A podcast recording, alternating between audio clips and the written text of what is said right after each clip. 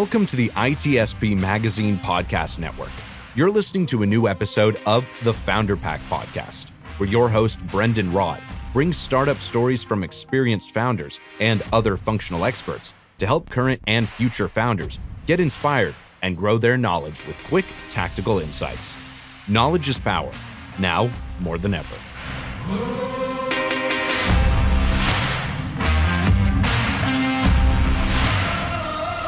Hey Yuval, welcome to the show. Yo, Brendon, what's up? Hey, good. Baruch haba. Thank you. Toda, man. Had to get a little Hebrew in there. How is Sion doing? He's good, allergy free. Oh, the poor I'm thing. taking advantage of the of the seasons. The God's doing me a favor with Hope it's better soon. How is your week going so far? Busy, busy. You know, we had an event this week. We don't go a lot to events, so it was quite good. And uh, a lot of work, growing, hiring, lots of clients coming. So busy, really busy. Uh, What are some things keeping you up at night of late? except for the kids. no, my kids are okay. I'm firstly a father of two. I have two kids, a boy and a girl, eight and six, but uh, they sleep quite tight. So it's mo- mostly work. Uh, I'm trying to, you know, in, recent years, I'm trying to sleep more and trying to, to keep a balanced work life balance. But when I'm working late, it's because sometimes it's like product taking, talking to, talking to employees, to our guys about product and just trying to find ways to grow and new hacks, new tricks, learning stuff you need to learn, always learn. It can be from DevOps to marketing to new channels. So it's, it's an everyday work, but I am trying to not keep up too late. I'm almost 40. I think it's time to, to make some balance work life. Yeah, it's funny. Yeah. We were just talking off camera that I, at least I might be going through a midlife crisis, hence the beard, and and trying to work smarter, Next not time harder. it's the Ferrari. They say it's a Ferrari for the midlife. we'll see. We'll see. I, it, it will be a nice. Yeah, I think I uh, have some of this going on. present. My my wife says that I have this going on. I'm not sure if she's right, but I'm going three times to the gym, for example, in a week, and I'm walking the dog every day, like one hour in the evening. And I'm much stro- stronger than I was like 20 years ago. And my wife says, "Lynn, your midlife crisis," but maybe she's right. I don't know. Yeah, I like to take the approach now of working smarter, not harder, and preserving our energy Yeah. and using our wise wisdom and age as an Right. advantage, a competitive advantage. Be more efficient. Use our time more efficiently, and uh, we don't. You don't need to work until 2 a.m. to do work that you can do in less time and with more thinking and more efficiency that you can do in- in less time. You come to re- to realize this when you grow, and I think it's about the time. And it's Yeah. interesting that you, and a coincidence, or maybe it's a trending theme that's going around lately, is trying to fit your work into your life versus trying to fit your life around your work. I've spoken to a couple founders in the last few months who realized this either early on or too late, and they will regret that they didn't have this understanding earlier on. And I'm sure many people, including myself, not that I'm a founder, but like we, Yeah, it's Tend- not we- unique for founders. Yeah.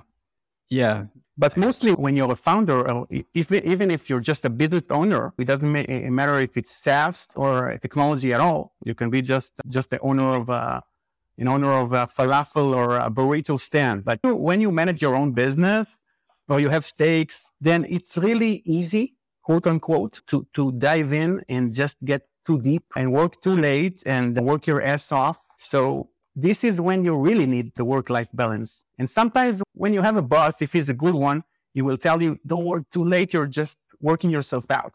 But if you're a founder, especially if you're a solopreneur, which I'm not, then you have only yourself or your co-founder and uh, your co-founder has you and you need to balance yourself. You know, you have your family, of course, you have your family, but you're more responsible to yourself when you're a founder to keep the work-life balance.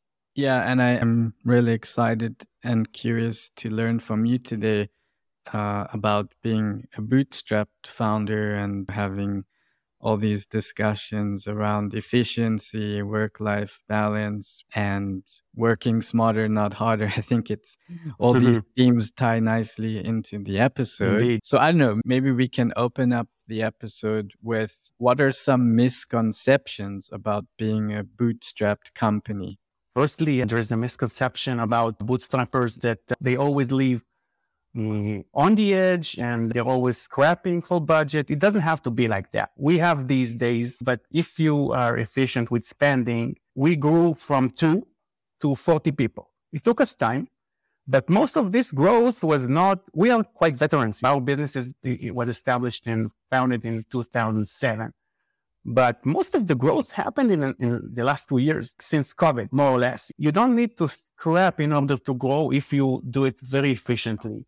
If you go to the right channels, if you consult your peers, if you go to the right communities. For me, it was listening to a lot of podcasts, like yours, for example, which is very good, I have to say. I'm listening to all of these podcasts, and it can be technology, it can be about business and SaaS. And don't be ashamed, like, to learn and to say to yourself, I'm not per- perfect and I have a lot to learn. And you learn daily. And if you're open and you learn daily, you learn these hacks and tricks. You don't need to listen to every advice that you hear from any peer or any podcast, but you can have your takeaways and take the ones that are relevant for you. Each business is unique, is has its own signature.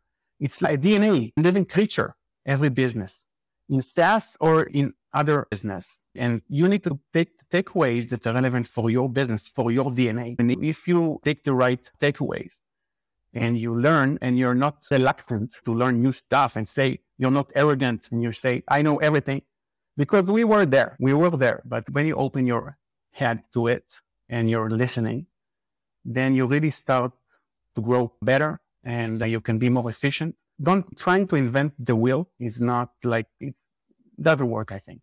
Just to try to scrap every day. So it starts by learning, you know. Trial and error is always good for a bootstrapper and, and in business uh, in general. In general, but if you listen to the, to good advice, you can save a lot of time. So this is one advice I can give is like to learn, um, if possible, daily. To learn daily new stuff and, and, and evolve, evolve it's like uh, a snow, like, like hard snow that you have, like a typhoon, blizzard, and you can't stay foot. You, you freeze. You always need to be in the move and learn. Same for business, same for SaaS, same for bootstraps, especially probably. And and in terms of misconceptions, are there other things that are like super challenging as a bootstrapped company other than the lack of funding or less funding or less access to resources? What are some of the other challenges or misconceptions? One challenge, I'm not sure if it's a misconception, but maybe it is when you have like venture back venture backed competitors, for example. It's not it's not that you need to give up. Sometimes people think that if you're a bootstrapper, you need to go just for some niche and segment your business. Maybe it's a good hack, and we did it, by the way. But sometimes on the same playground with venture backed, we win also. So this is another misconception, I think, just to give up and don't not starting the fight. But you can, as a bootstrapper, I'm talking like uh, there are other bootstrappers listening of future bootstrappers. You can be on the same turf. You can be on the, in the same arena with a venture backed competitor, company, SaaS, whatever. Boot, and as a bootstrap, you can give a fight. You can. Sometimes it's a low punch. I'm always telling people that we give a low punch because we can do stuff that, that the venture backed companies, they sometimes they can't do it because we're like a fast, small, fast boat and they're like a Titanic sometimes. Not always, but in general, maybe as, as a 80 20 rule they are and you can be faster and you can give the low punch and sometimes the low punch works. And we did it. Sometimes we take like clients for example from our competitors and some of them are much bigger than us. Sometimes like they have a quarter of a billion dollars funding and we are as a small seven figure company. Sometimes we we take clients from these huge ones and you can do it. So can you, without necessarily going into like specifics of your industry, like what are some of the go to market plays or strategies that allows you to win against much bigger competitors? Is it product market fit? Is it customer service, your sales process, pricing, messaging? What what is the like a lot of stuff? Yeah, I mean a lot of stuff in life, uh, like a lot of answers to a lot of questions. It's not always like one thing, of course. It's always a combination of stuff. A few of the things you said quite spot on. If you have a really good product market fit, for example, you take a few countries. For example, just an example, we are a SaaS for hospitality businesses. So we take, for example, e-invoicing, right? Just an example, e-invoicing, and we just work our ass on on this stuff. And um, this is something that uh, sometimes it's a pain point, even for the big ones. So the big dogs, sometimes they have difficulty with this. We just made a lot of interviews with clients and we discovered that this is a pain point even for the biggest companies you know even oracle okay let's say i did you know i mentioned one name which they have hospitality product so sometimes they have pains also in stuff that you cannot imagine and if you attack these specifics that means a lot of client interviews and learning and, and knowing your industry in order to discover these hacks and to, to focus there. But sometimes, for example, some of, of our competitors, even the rich ones, they don't have uh, success support by phone, for example. For us, it's the basics. It's not just, we have chat, we have WhatsApp, we have a lot of channels, but we still have this old school phone support that people like to call there. So yeah, we help any client like he wants. It can be any channel. And some of them they like the phone and they tell us you have a good product. The other one the other competitor has a good product. You have some stuff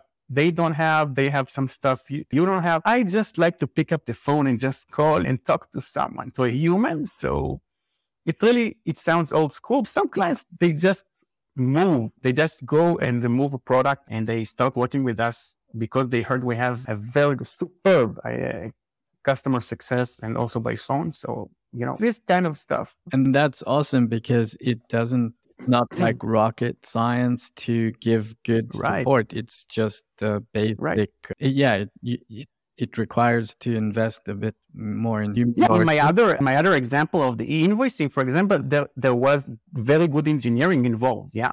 So it can be both. It can be the old school. In two examples, right, that I gave you here. One is old school with support with phone, and one is very good engineering. Just we don't have 200 engineers like some of our competitors have, but our six guys just think tremendous work. And we did something which is very technological, needed, and the market needs it, and it's a pain point. Yeah. So sometimes it's very good engineering, and sometimes it's just plain old logics.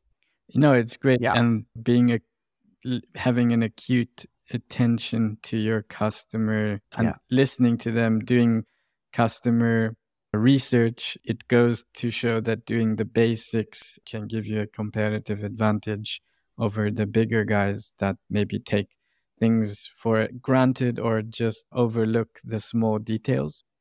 Yeah, the word that you said is the basics because we have competitors that are trying a lot of verticals, for example. We have a few verticals and we have a good, quite big marketplace with a lot of extras. So clients can just take another product and use. Eh, we have APIs and it's connected. So they have a way to complete some gaps using a marketplace.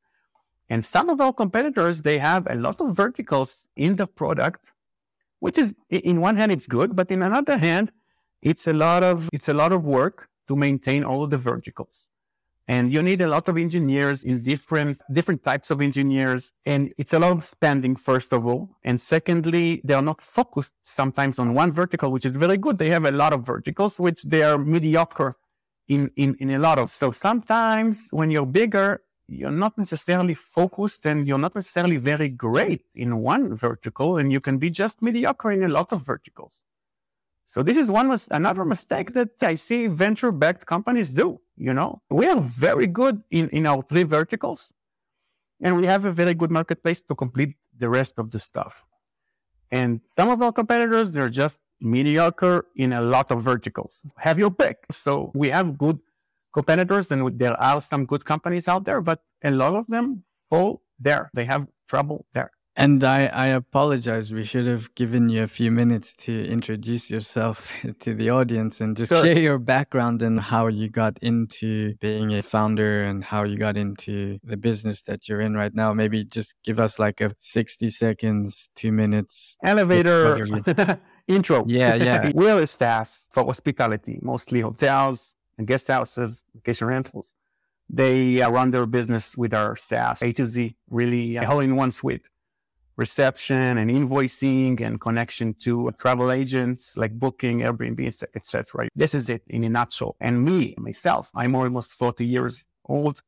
And in 2007, I, and my dad actually, me and my dad, both of us founded the business. My dad is, is a veteran engineer. He was a CTO in companies. And uh, in 2006, while working in another a company, he was just playing around building this product. He thought it would be just for B&Bs, like a SaaS for B&Bs. There was no word as SaaS uh, back then. It was just, he thought it would be a program, a software for B&Bs, but we ended up joining him in 2007 we had, when he had the MVP ready. And, and it turned up that this product is very good for small hotels as well and vacation rentals. And we grew from there. We were just two, you know, and we took the Israeli market first, mostly the small to medium hotels and uh, uh, guest houses and vacation rentals. And we grew step by step until what we are today. We work today, we work in 60 plus countries. We have 1,200 clients working and we have almost 40 employees right now. And uh, yeah, and we had a big change during COVID. Actually, our clients are the hotels, right? It's not it's B two B. It's not the uh, the consumers. It's not the guests. Gotcha. It's the, um, for example, the receptionists. They use it to make check-ins, check-outs, the invoices. We connect the hotel to its to its own website, for example. We connect the hotel to Booking.com, to Airbnb, to Hostelworld, Expedia, eh, like hundreds of sites. And then what they have is like a single point, all in one suite. They work in one place. They don't need to go to booking.com, for example, to update their availability or pricing. They don't need to go to Airbnb and do the same, and then to Hostelworld and do the same, etc., etc. Airbnb and to their own calendar to make the when they make a reservation. It's automatically closes the availability in all of this cycle, all of these sites altogether and they make the invoice for the guest and they make a self check-in. So it's a all-in-one suite to run the hotel essentially. Awesome. It's a B2B. It's a classic SaaS B2B, what we have. H- how did you get your first 10 customers? The first client, I was a student back then. The first client before I joined my dad, my dad just gave it free to one B&B, bed and breakfast, and just say, try it. And then the other one just heard about it somehow and he got in, paid us. And then I joined my dad to help out with customer success back then. Later on with IT because I did a Microsoft course. So IT and cloud and that kind of stuff. And we had a seller, which was a contracted seller. He wasn't a, an employee, but he was very good. And him, me and him, we just did, I did myself some sales. Even my dad made a few sales, but essentially it was the seller and me making most of the sales. And we grew to be like number one in Israel, I think, maybe in the segment, like not for the five stars or the four stars, but for the up to 60 unit, up to 60 rooms hotels, I think in two or three years, we became market leaders for this specific segment in Israel. It was quote unquote easy because there was substantial and superb blue ocean. It was a blue ocean in this segment. It was amazing. The standard, he called it like a field of gold, and you just need to go and grab the gold because it was funny how easy it was.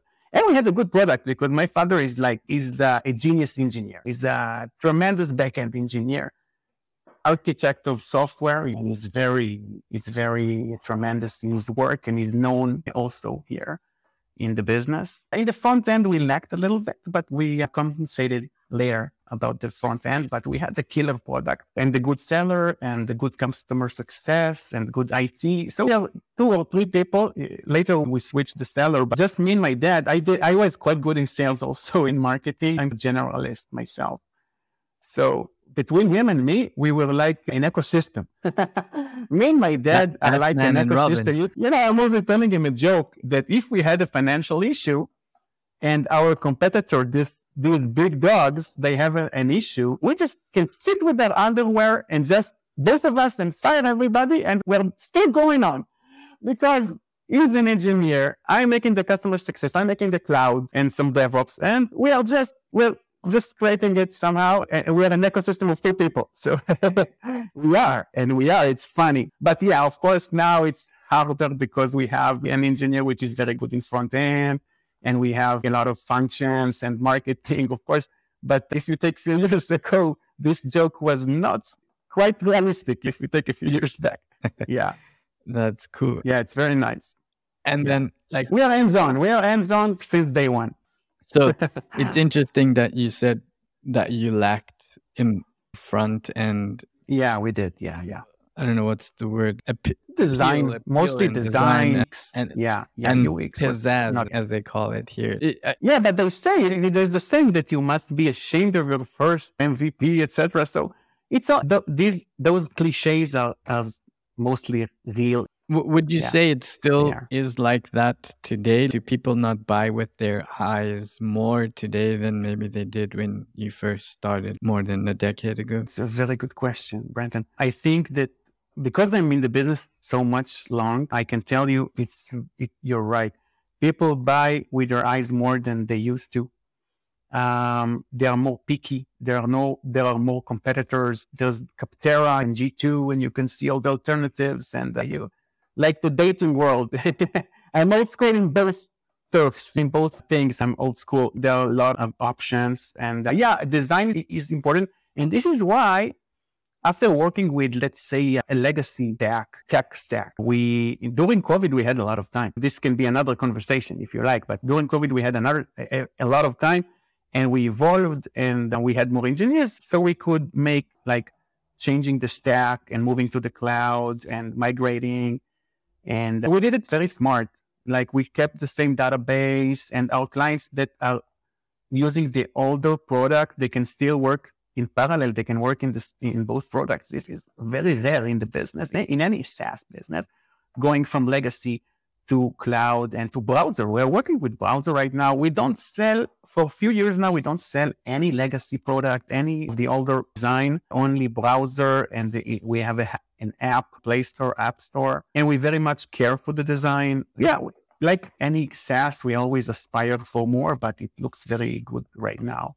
I think, and and it's very important for the clients to see browser today. You can't you can go with something that is not on browser today and yeah, you need good design because people sometimes the first impression is very important, and we must be aware of this. We can't uh, neglect this this thing. And you speak you spoke of COVID. So how did the companies survive COVID? And are there any lessons learned from COVID that you're applying now in this current recession COVID for any travel business and any travel tech business was horrific because travel was one of the things that were hit the most and hit first.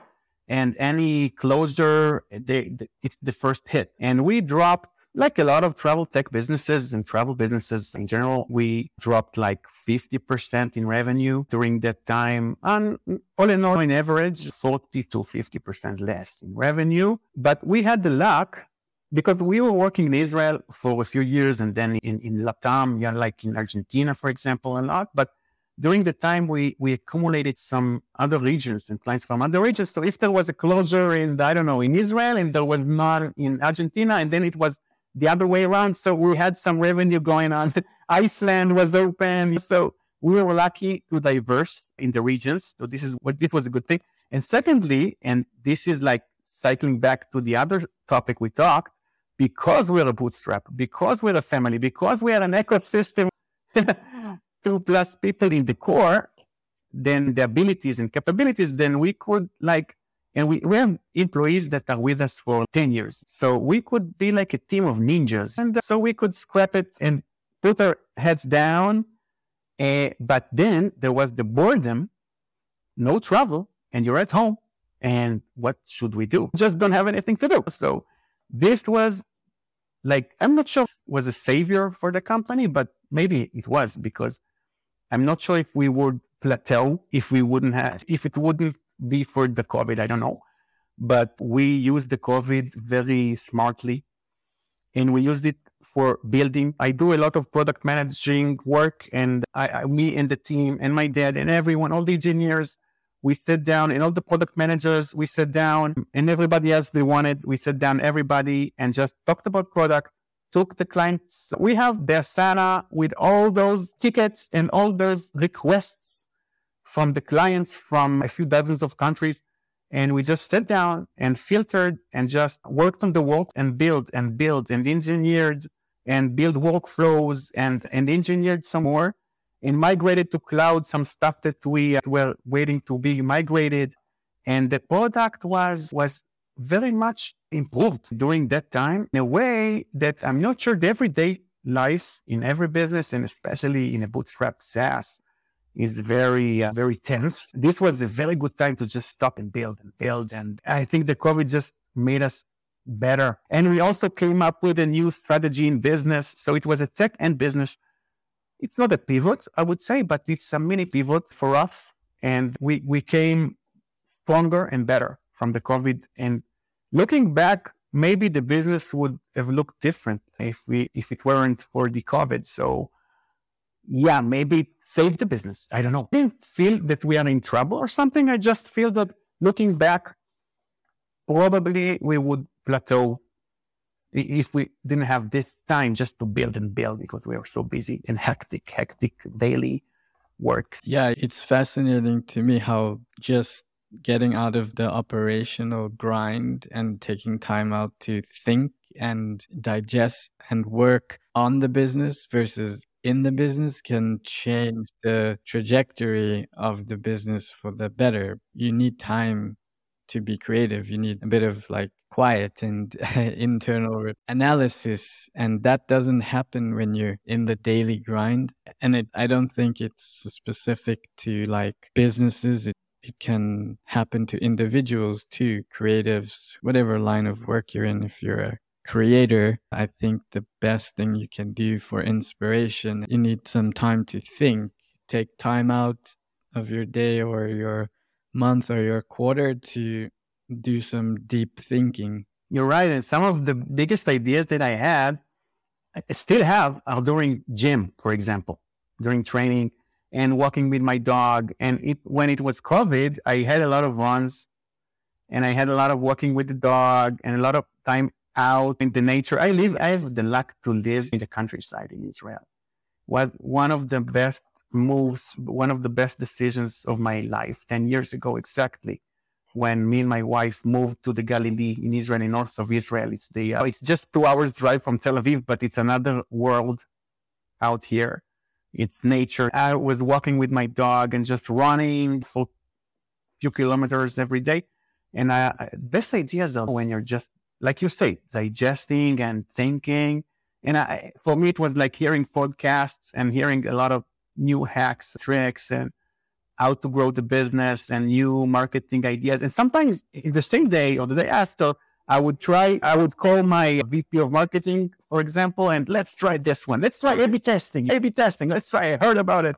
Let's try A-B testing. Just for an example, you grow when you just take some time out, as you say. And still, even if there's no COVID, still a lot of the best ideas you can get when you're just winding it down and going to the gym and going for a walk. But in during COVID, I learned about it. I learned to listen more and just to digest more, like you say. Eh, eh, so COVID was it was life changer, I think, for a lot of tech companies and for me too. And it's not a cliche. It's really it learned me. It, it, taught me how to think more and to listen more. I think COVID helped me also individually, to, to me personally, to me, not only and also to the company. So it's uh, maybe it's a life changer in the COVID and, for some people.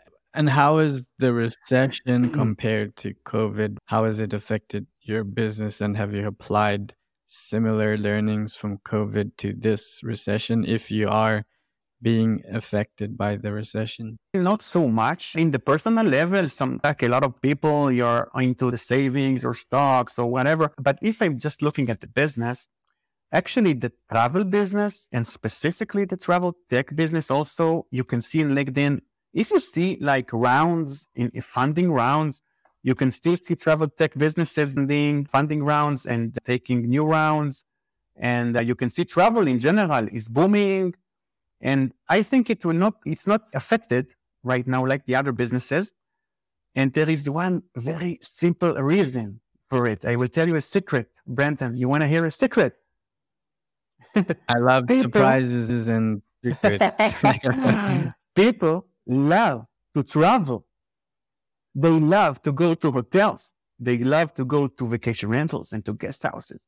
It's not like maybe 100 years Even ago. if they can't afford it, is what you're saying. They will go. Yeah, people debt. are taking. I hear about it. People are taking loans and going to vacations, and people not only because of the revenge travel. If you heard about that term, but also afterwards, and you can see it. You can see it in the funding rounds of the travel tech companies. Just one symptom, just one result of it. But you can see that people like to travel and it's part of life. It's not something, it's not an extra to life. I heard a lot about it recently, also in podcasts. It's not like an extra to life. It's something that is embedded in life. It's basic. It's a basic needs. People, people talk about travel as a basic need. Like every person, which even if it's, if he's not a rich guy, if he, eh, they're not rich, any family, they want to wind down and take like at least one vacation per year. Sometimes people take 10 vacations, you know, but people love to travel and take vacations and rest. And this will not change because it's in human nature. People love it. And because it's so basic today, then everything evolving travel, which is also travel tech, is, is always there and it will be there. Even if all humanity will be robots and ChatGPTs, like in sci-fi movies, still people would want to go to vacations. You agree with me, Jay? You agree with me, Brendon? Or, I mean, about that point, or maybe you disagree. I don't know. You're talking to a guy who lived in four different countries, so you don't need to. You're preaching to the choir, as they say. yeah, basically, I, I love traveling. I've done, I don't know, maybe 30 countries. I would love to do every single country in my lifetime. I've slowed down a little bit since COVID and like other family responsibilities, but I hope to get back on the travel horse soon. So you dig me, right? You dig passion, the passion for travel. People love it. And because they love it, then everything evolving like hospitality and travel will always be there we, in, because the humanity grows, then the travel also grows. There is no way to stop travel, even if there is the recession. People just wanna go to vacations and travel, and uh, nothing will stop it. You, nothing will. Are you planning to have your software deployed in Mars with the Starship? First, we have good business here on Earth, but part of the roadmap. It's, it's a good idea. It's a good idea, Brendon you can add it to we'll the think about to it. the next 10 year yeah. roadmap. We need, we think tank.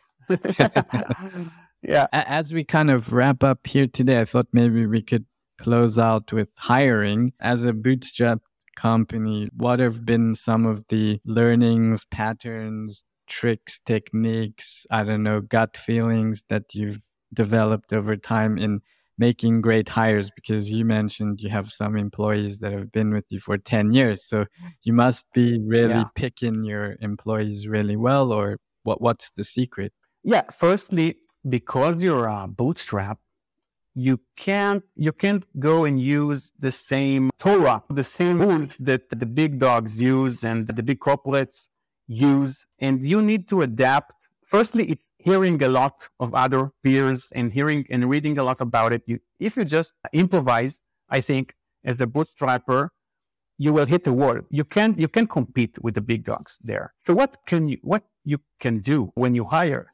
Firstly, you really need to to do a good pick. You need to do a picks when you hire, and more junior hiring, of course. And when you make a junior hiring, you need to have the right script and you need to have the right test and you need to because of, of, the budget is crappy you need to have a certain pilot that is really uh, segmented and when it starts when it ends and and sometimes a good advice it worked i don't know i think everybody can make it a takeaway or not but for me a good hack is hiring clients for example. For me it was a good trick and it worked because clients especially smart ones that are good and they love your software and they know it's very good, it, it saves, firstly, it's good because they love it and they know it already. So it saves you some time to filter the people if they're going to be good at it or not. They're already good at it. The person if he's like your client for some time. So it's another filter for the interview etc etc basically for me it worked to take clients that clients that want to change in life and they want to maybe do customer support or they want to be in marketing or it can be anything just to offer them. Maybe you can come work with us for us and sometimes they love it and it's a good fit. And we when it works great for us it worked great during the years and in the yeah and when you hire engineers and uh, more high paid roles then yeah for us as bootstrap it was mostly taking juniors and, and, having a very good test to really filter the very good ones and keeping them and keeping them and we have some engineers that became seniors while working with us and we are very lucky also. So you need some luck because we have lots of, we have a few like very genius engineers in our team. And uh, yeah, I think in hiring, we are quite good in hiring. If you like to hear some hiring stories, I can also share a few because yeah, it's a thing for us. We are quite good with hiring and you need to be good. You need to be, as a bootstrapper, you don't have a lot of another choice. You don't have a choice. You must be good in hiring. Other way, just waste time and sp- your spending. So maybe give us one more trick that other than the hiring your clients. That's a great one. I think that's I haven't heard it too much, but I've heard it here and there, and it makes total sense. If it works, it sounds like an awesome way to hire. What other insight? I think I think a good yeah a good insight for bootstraps specifically in my opinion, is, and it's related to the other key thing that I told you before, hiring in USA, for example, for us, it's typically very difficult to impossible, especially engineer roles. And I think for a lot of bootstrappers, like if they want a bigger team, I'm not saying it's just as the rule and U- US engineers and Israeli engineers are, are great but I'm just being realistic. If you're a bootstrap and you can hire a few engineers versus one engineer in USA, for example, and you can have a few in another location in the world, then it's a win-win. It's a win for these guys. They get a good job, they get a good pay, and it's good for the company and it's good for the clients and uh, you can afford it. And then you have a good team. If you're hiring good, and for us, we have three offices in the world. We have Israel and we have Argentina and we have Serbia. So our most of our employees, we have only six employees in Israel, and the rest are in Argentina and in Serbia. We are almost 40 people today. We have a local entity in every in, in uh, every country. But even if you don't have, and you just start with Upwork or Fiverr or whatever, and later on you can ramp up, it's still a good it's still a good uh, way to do it. Hiring abroad and in countries where you can afford it. And I think just trying to compete with venture backed companies on hiring, it's not realistic when you're a bootstrap. I'm not talking about MailChimp, which is a $12 billion exit bootstrap. there are those bootstrap. But mostly, if you take the 80 20 rule, I think most of the bootstraps would love to hire more in another country, in another location. And I think it's, it's a good, it's a good rule and it always worked for us and it's a win-win. And I think they're you know? excellent engineers, to my knowledge, from both experienced and also just from speaking with other founders in South America, in Serbia, Romania, Ukraine. Right. Uh, Ukraine are great. They're, they're yeah. great developers around the world. You just need to expose yourself. I think there's just a, I don't know, a stigma that only the best engineers come from Israel, but and know, no. Sometimes Eastern European yeah. countries get bucketed into that as well, but the other countries like Mexico and Argentina everywhere. and Brazil that they get left out of the picture. Yeah, and you talked about misconceptions when we started the interview. So one misconception is this, and we have in Argentina, for example, genius engineers. And another misconception is that people think, okay, you're a bootstrap, you have these in Argentina or in Serbia, it probably it's outsourcing. No, it's not outsourcing. For us, for example, we opened entities, we opened companies in these countries. We have an accountant, we have a bank account, we have local people, and it makes really it makes it really easier to hire locally. And of course, we insist that they know very good English. so we can interact. But there are smart people, not just engineers. There are smart people everywhere in the world. Don't, this is a misconception. Again, there are smart people everywhere and you just need to look. You just need to be open-minded. And if you're open-minded and given, you give a chance, then you can discover very smart people, not only in engineering, in all teams, all across the board you can find really smart people everywhere. We forgot to mention India, like how big a player is yeah. India like in the bootstrapped environments? Yeah, of course. We don't have experience specifically with India, but I hear a lot of stories and I have a lot of peers. And uh, in India, there are a lot of places in the world and I don't rule out any. Just be open minded to, to hear and interview people. And sometimes when people bug you on LinkedIn, yeah, sometimes it's spam and sometimes good people that are just waiting for their chance. So yeah, be open minded. Awesome, Yuval. It's been a pleasure speaking with you. fascinating topic, and I'm glad I had the privilege to to speak with you. Before we we wrap up here, is there anything you would like to add that we may have not covered up until now? No, just that if some other bootstrappers or future bootstrappers hear us, I think it's a good learning. What we talked about as your good learnings and try to uh, be open-minded to, to hiring in the world and not just in your in US, for example and uh, just you just know that you can do it. You can do it and you can compete even in the arena with the big dogs. Just a bit of confidence and just to think out of the box. Just think david and goliath whenever you have doubt. Yeah indeed yeah. Thank you again so much for your time. If anyone would like to connect with you pick your brain a bit more on this topic or just simply curious about being a customer where's the best place for people to connect with you? Mostly, yeah. You can find me on LinkedIn. Awesome. We'll add that in the show notes. So thanks, Yuval. Thank you for coming on. Thanks for having me, Brendon. Thank you very much. We hope you enjoyed this episode of the Founder Pack podcast with Brendon Rod, part of the ITSP Magazine Podcast Network. If you learned something new and this podcast made you think, then share the channel and itspmagazine.com with your friends, family, and colleagues. If you represent a company and wish to associate your brand with our conversations, sponsor one or more of our podcast channels. We hope you will come back for more stories and follow us on our journey.